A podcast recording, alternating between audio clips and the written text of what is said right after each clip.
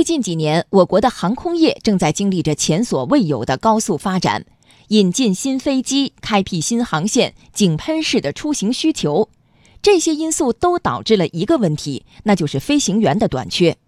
面对现状，我国各大航空公司开始在世界各地招募外籍机长，开出的薪酬是一些西方航空公司的两倍。详细情况来听央视报道。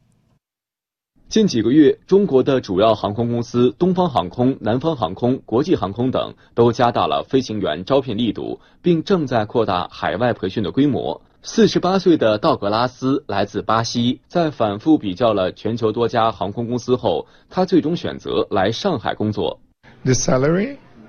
这里的报酬比美国、欧洲要好，也比阿联酋航空的报酬要好。就机长而言，这里比世界上任何一个地方都要好，是全世界收入最高的地方了。不单是大航空公司在挖外籍机长这件事上，廉价航空公司也毫不手软。My previous annual salary was 我以前的年薪是税前十一万八千英镑，大约一百一十万元人民币。现在我的年薪是二十二万八千美元，大约一百四十五万人民币，而这还是税后的年薪，可以说年薪是比以前多了不少。So a lot more money.